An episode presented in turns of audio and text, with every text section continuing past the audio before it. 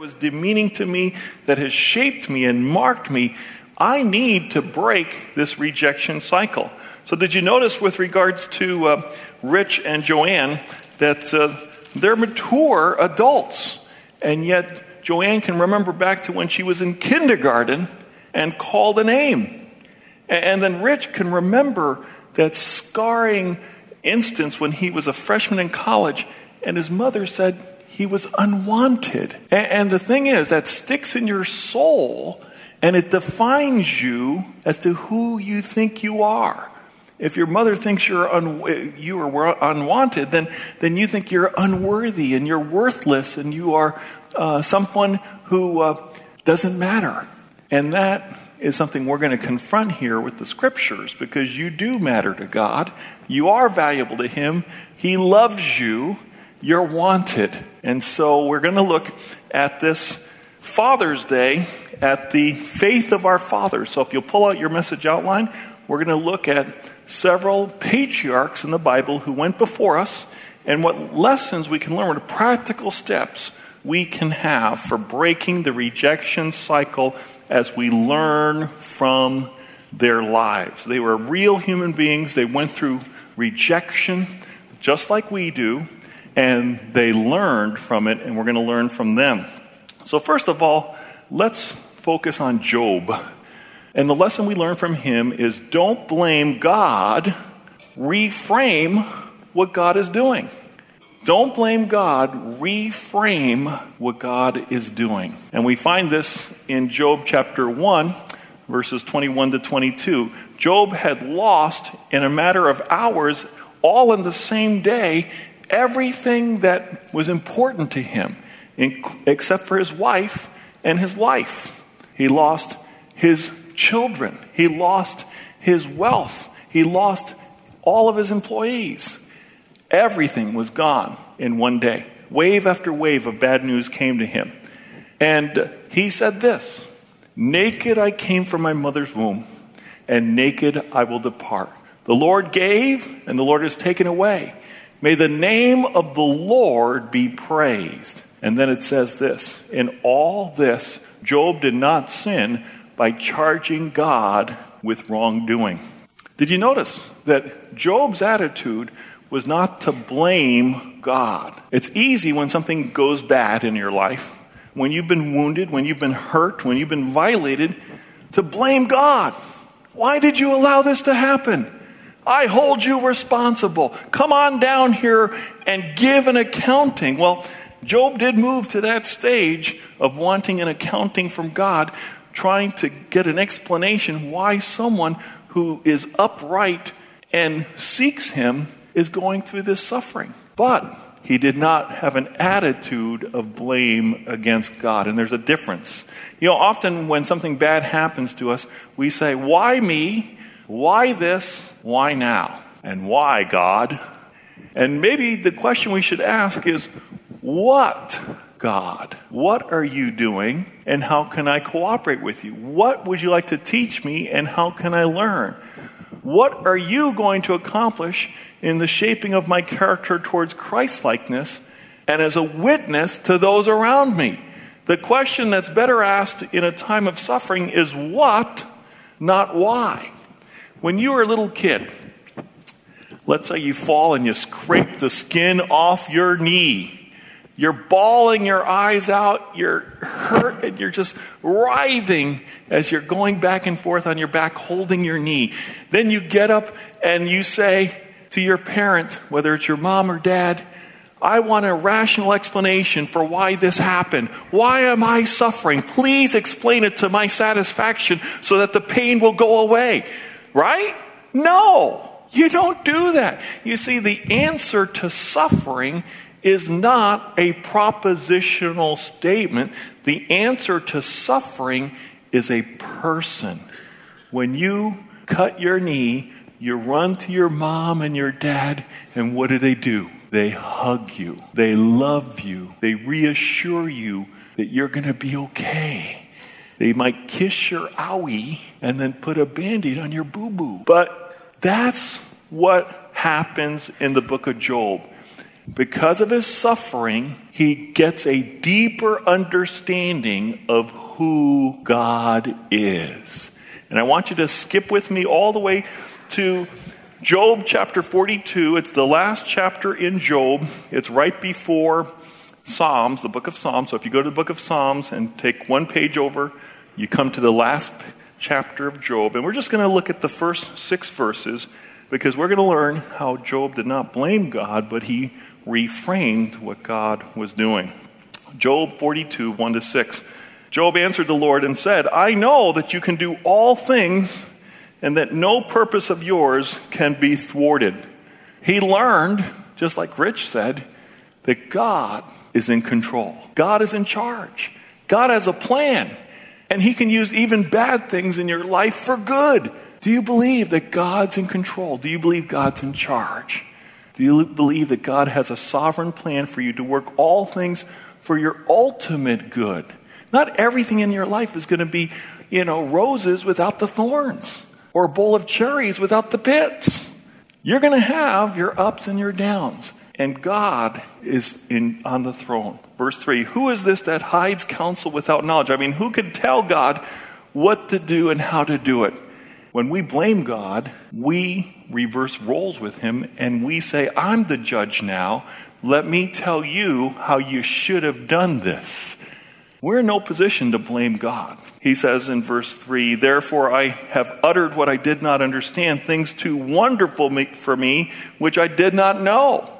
Because the Lord said, verse 4 Hear, and I will speak. I will question you, and you will make, a, make it known to me. You see, Job wanted God to come down and answer all of his questions. God turned the tables around, and he says, Job, I want you to answer all my questions. Were you there when I created everything? And he mentions things very specifically. How did I do it? Uh, blah, blah, blah, I don't know. Exactly. Job is confessing here at the end of the book, You are God and I am not. I recognize I didn't even know what I was talking about when I was asking you to give an account for what you did in my life. And he says here in verse 5 and 6 I have heard of you by the hearing of the ear, but now my eye sees you. Therefore, I despise myself and repent in dust and ashes. In other words, because I've gone through this suffering, I have shed a caricature of God for a truer understanding of God. Before, I had an image of God that was inaccurate and insufficient. And now I realize more of the greatness of my God and what He's about. So, this is important because when bad things happen to you, they can become a wedge between you and God, or they can become something that pushes you to the bosom of God. And you always want to head towards God in tough times. Don't allow the offense that you interpreted as from God to block you from Him. You build enough offenses against God or others, and guess what you have? You have enough offenses to make a fence. And that fence blocks you from others. It blocks you from being able to give and receive love properly. And it's also a prison, a prison of unforgiveness that keeps you from connecting with God and with other people. And so don't blame God reframe what God is doing. That's what we learn from Job. Let's go to the next father. The next father is Joseph. Don't take revenge, fulfill your destiny. Don't take revenge, fulfill your destiny. You see, Joseph, as a young man, um, was treated as a favorite by his dad, and that caused family problems. Sometimes there's a favorite in the family and it's kind of obvious to everybody. It happened with Rich in his family. And, and so dad gave Joseph a long sleeved robe. You say, what's wrong with that? Well, most people had short sleeve robes or sh- sleeveless robes. A long sleeve robe meant you're a leader. Now, he's way down in the birth order. He's number 11 out of 12 kids, and this young whippersnapper was given a leader's jacket by his daddy. And then to make things worse, he had these dreams and he told his brothers about them. Oh, yeah, I dreamt that, you know, we were all, you know, bundles of wheat, but my wheat was taller and your wheat just bowed down to mine. You can imagine those other brothers just like the gall, the unmitigated temerity of Joseph. And then he told another dream. He said, Oh, yeah, you know, we were all planets, but I was the sun and you were revolving around me. What? Where do you get off thinking that kind of stuff? Who do you think you are? But you see, that was Joseph's destiny. That was God's plan to use him as a leader that would help thousands of people. Now, if he tried to take revenge every time he got rejected, he would be pulled out of God's will and he'd be more stewing in bitterness and having a pity party for one than being about doing God's will for his life, fulfilling his destiny. So, how was Joseph rejected? Well, they saw him coming over and they said, Let's throw him in a pit. Here it says, Here comes that dreamer, Genesis 37 19 to 20. Come now, let us kill him and throw him into one of these cisterns and say that a ferocious animal devoured him. Then we'll see what comes of his dreams. That big shot's going to be a no shot in no time when we throw him in the pit. And they did. They threw him in the pit. But then one brother, you know, said, hey, why don't, I just sell him to the caravan over here going to Egypt? So they sold him as a slave.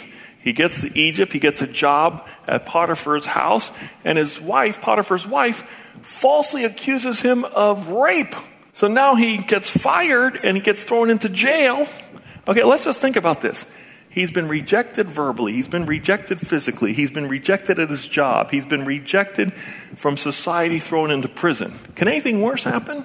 Well, he makes a friend and he does this friend a big favor of interpreting a dream. And the friend says, I promise when I get out, if that dream is true, that I'm going to get out, I'm going to talk to Pharaoh himself and make an appeal for you to get out.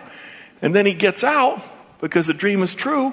And guess what he does to Joseph? Totally forgets him. You know, we can be offended because people forget us, they neglect us, they abandon us. It's not just what people do to us that can offend us, it's what they don't do for us that can offend us. Now, if you were Joseph, what would your reaction to this series of rejections be?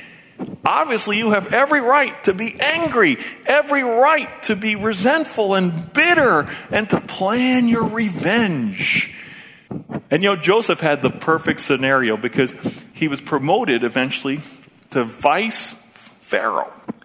And his brothers had to come to him during a famine in the land for food because he was in charge of the storage of grain.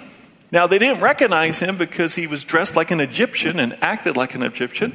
And uh, he also spoke Egyptian and was speaking to someone who's translated for him into Hebrew to his brothers. That would have been the perfect time to say, Ha ha ha ha, I've got you in my clutches. You don't know how long I've been dreaming for this revenge. I'm going to torture you and you're going to die a slow and agonizing death because of all the evil things you did against me. He could have said that. But what did he do instead? He gave them grain. And he gave his younger brother Benji, Benjamin, extra grain. And eventually he revealed himself and he gave them the best land in Egypt. By the way, he had two sons and he gave them names that if you were to translate the names into English the names were Forgive and Forget. Isn't that cool? Joseph, instead of stewing in anger and resentment and bitterness, forgave and forgot. And to remind him he forgave and forgot, he named his two sons Forgive and Forgot. Hey, forgive and forgot, get over here. That reminded him I'm not going to be bitter. I'm not going to be derailed from fulfilling God's purpose for me from the very start. He had a destiny for me to be a leader for the sake of other people. And I'm going to fulfill that destiny. By the way, if he had wiped out his brothers guess what he would have done? He would have wiped out Israel because you have the 12 tribes of Israel of his brothers. Sometimes we want to take things in our own hands. Number one, we get derailed from God's will. Number two, we don't fulfill our destiny. And number three, we mess everything up for everybody else. Stay on track. Don't take revenge. Fulfill your destiny. Number three, we have David. And from David, we learn don't destroy, trust God to work in his timing. Don't destroy, trust God to work in his timing. Now, we get a hint that David was rejected by his dad. And you know, there's a lot of men here who have a father's wound because your dad never said, I love you or I'm proud of you. There was something back in the generation that they thought the way to do it is by providing. They were emotionally distant, but they provided for you. They brought home the bacon for the family, but they never said, I love you. They never said, I'm proud of you. And maybe they even disdained you and, and treated you contemptuously. Well, that's what happened with David. How do we know this? Because when God told Samuel to go to Jesse's house to anoint one of his sons to be the future king of Israel, Jesse paraded all of his sons before Samuel, and Samuel had to ask the question Do you have anybody else? Is there another son? And Jesse's like slapping his forehead. Oh, yeah, I forgot. The youngest. He's tending the sheep. Well, what does that say? That in dad's eyes, Joseph was a nonentity. Joseph was the Cinderfella who was being put to work, scrubbing everything while everyone else got off. He was rejected by his dad. But then he was rejected by Saul, the king of Israel. Saul heard this song that was being sung, and it was like this Hey, Saul has killed his thousands, but David has killed his tens of thousands. And Saul was jealous. And the book of James tells us that all sorts of evil comes out of jealousy and selfish ambition. He was jealous. And one day when David's playing the harp to soothe Saul, he took his spear and threw it at David to try to kill him. And then he pursued David to try to wipe him off the face of the earth because he realized that David was going to take his place. Two times David snuck stealthily up to Saul while he was sleeping, and he could have easily killed him, but he didn't. Why? We read in 1 Samuel 26 9 to 11. But David said to Abishai, Don't destroy him. Who can lay a hand on the Lord's anointed and be guiltless?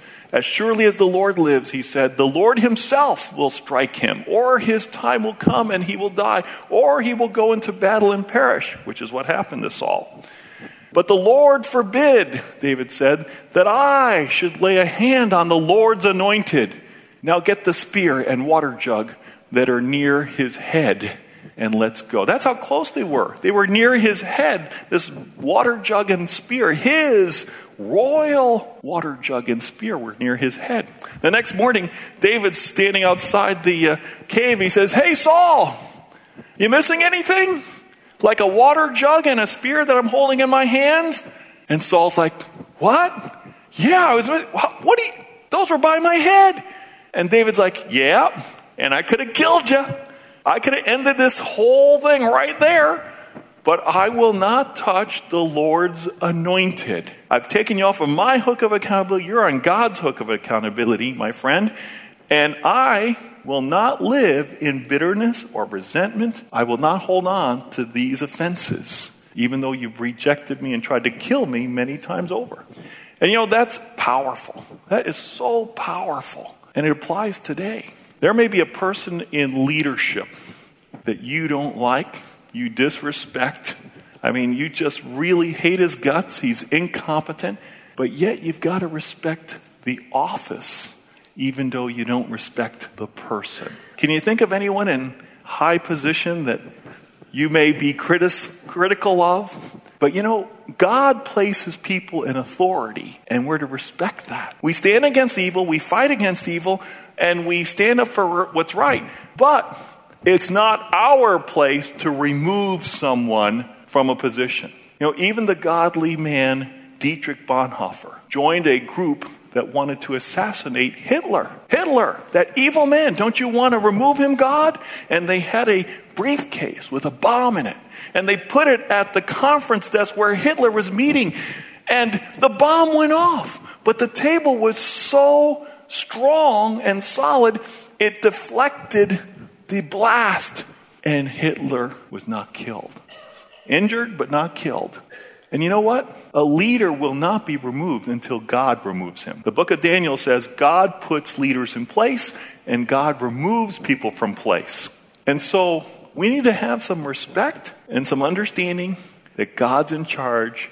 He's in control even when everything seems out of control. David said, I'm going to respect God's role as manager of the universe, and I'm not going to take his place. That's important. Resign from being manager of the universe or thinking you're the manager of the universe and give that job back to who it belongs, to God. All right, next lesson is Jesus. From the life of Jesus, our Savior and Lord, our Messiah, we learn don't retaliate, rely upon God to judge justly. Don't retaliate, rely upon God to judge justly. And we see this in 1 Peter chapter 2 verses 21 to 23. To this you were called because Christ suffered for you, leaving you an example that you should follow in his steps. He committed no sin and no deceit was found in his mouth. When they hurled their insults at him, he did not retaliate. When he suffered, he made no threats. Instead, he entrusted himself to him who judges justly. I'm going to give you a quick homework assignment to do this week. Write down Psalm 37. Psalm 37. What you're to do in the first 11 verses of Psalm 37 is just simply underline the action verbs.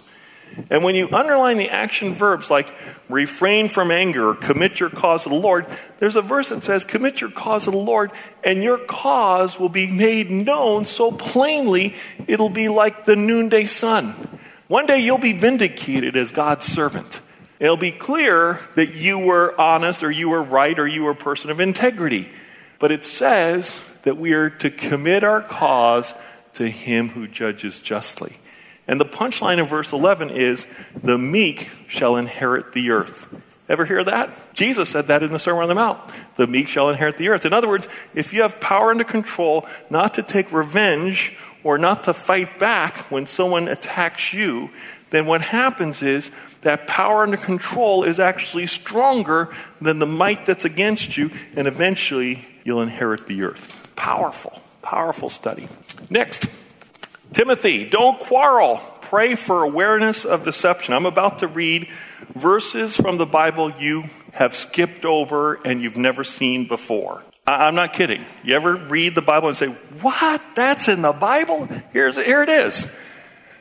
2 Timothy 2 24, 26. And the Lord's servant must not be quarrelsome, but must be kind to everyone, able to teach, not resentful. Opponents must be gently instructed in the hope that God will grant them repentance, leading them to a knowledge of the truth, and that they will come to their senses and escape from the trap of the devil who has taken them to captive to do his will. Now, have you ever read those verses in the Bible? What's that saying? That's saying that it's possible for a Christian who's argumentative and quarrelsome and giving the pastor and the elders a heartache to actually be trapped by the devil and actually be doing the devil's work, the devil's will, causing disunity gossiping, slandering, character assassination. That's not God's will, that's the devil's will.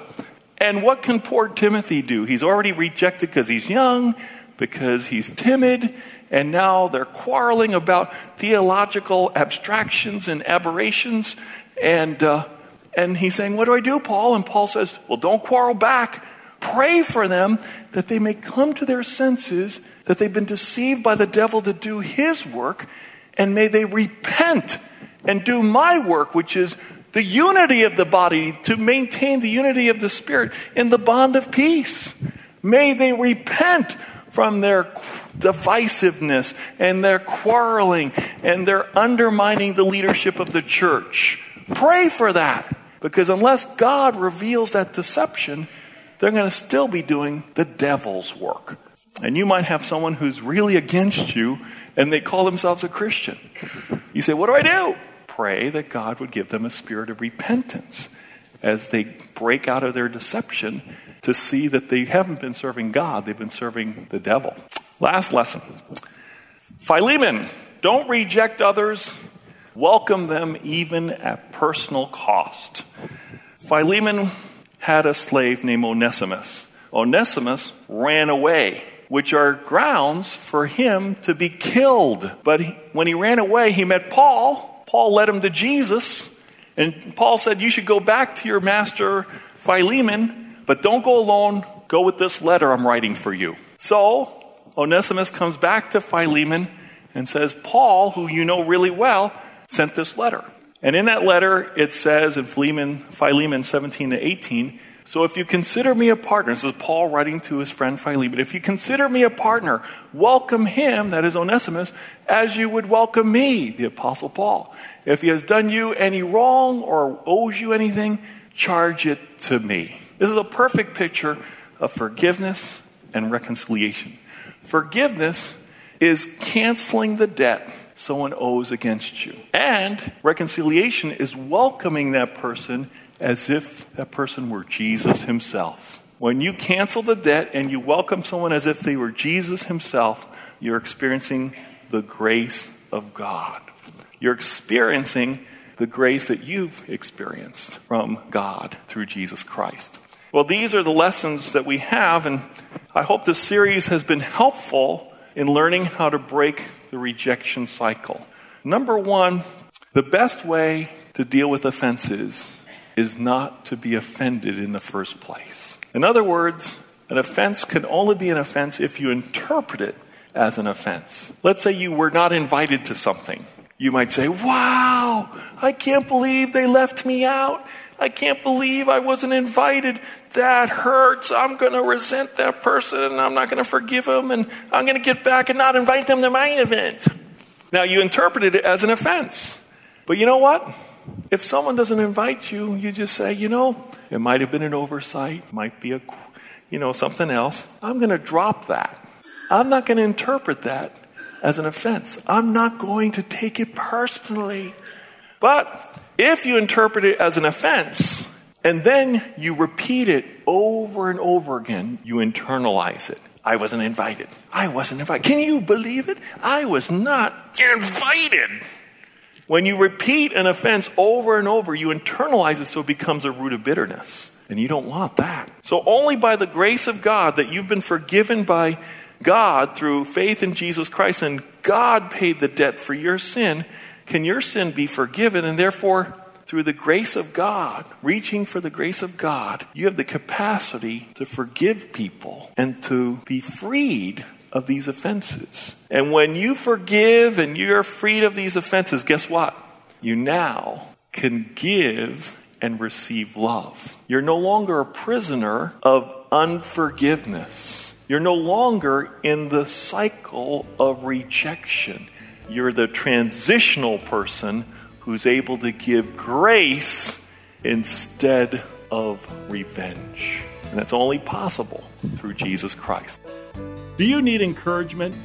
I want to share my spiritual gift of encouragement with you. If you would like to hear my current message series, you may call Butte Bible Fellowship at 530 892 0521. Call Butte Bible Fellowship at 530 892 0521 to find out how you can connect with our weekly worship services and faith building messages from God's Word.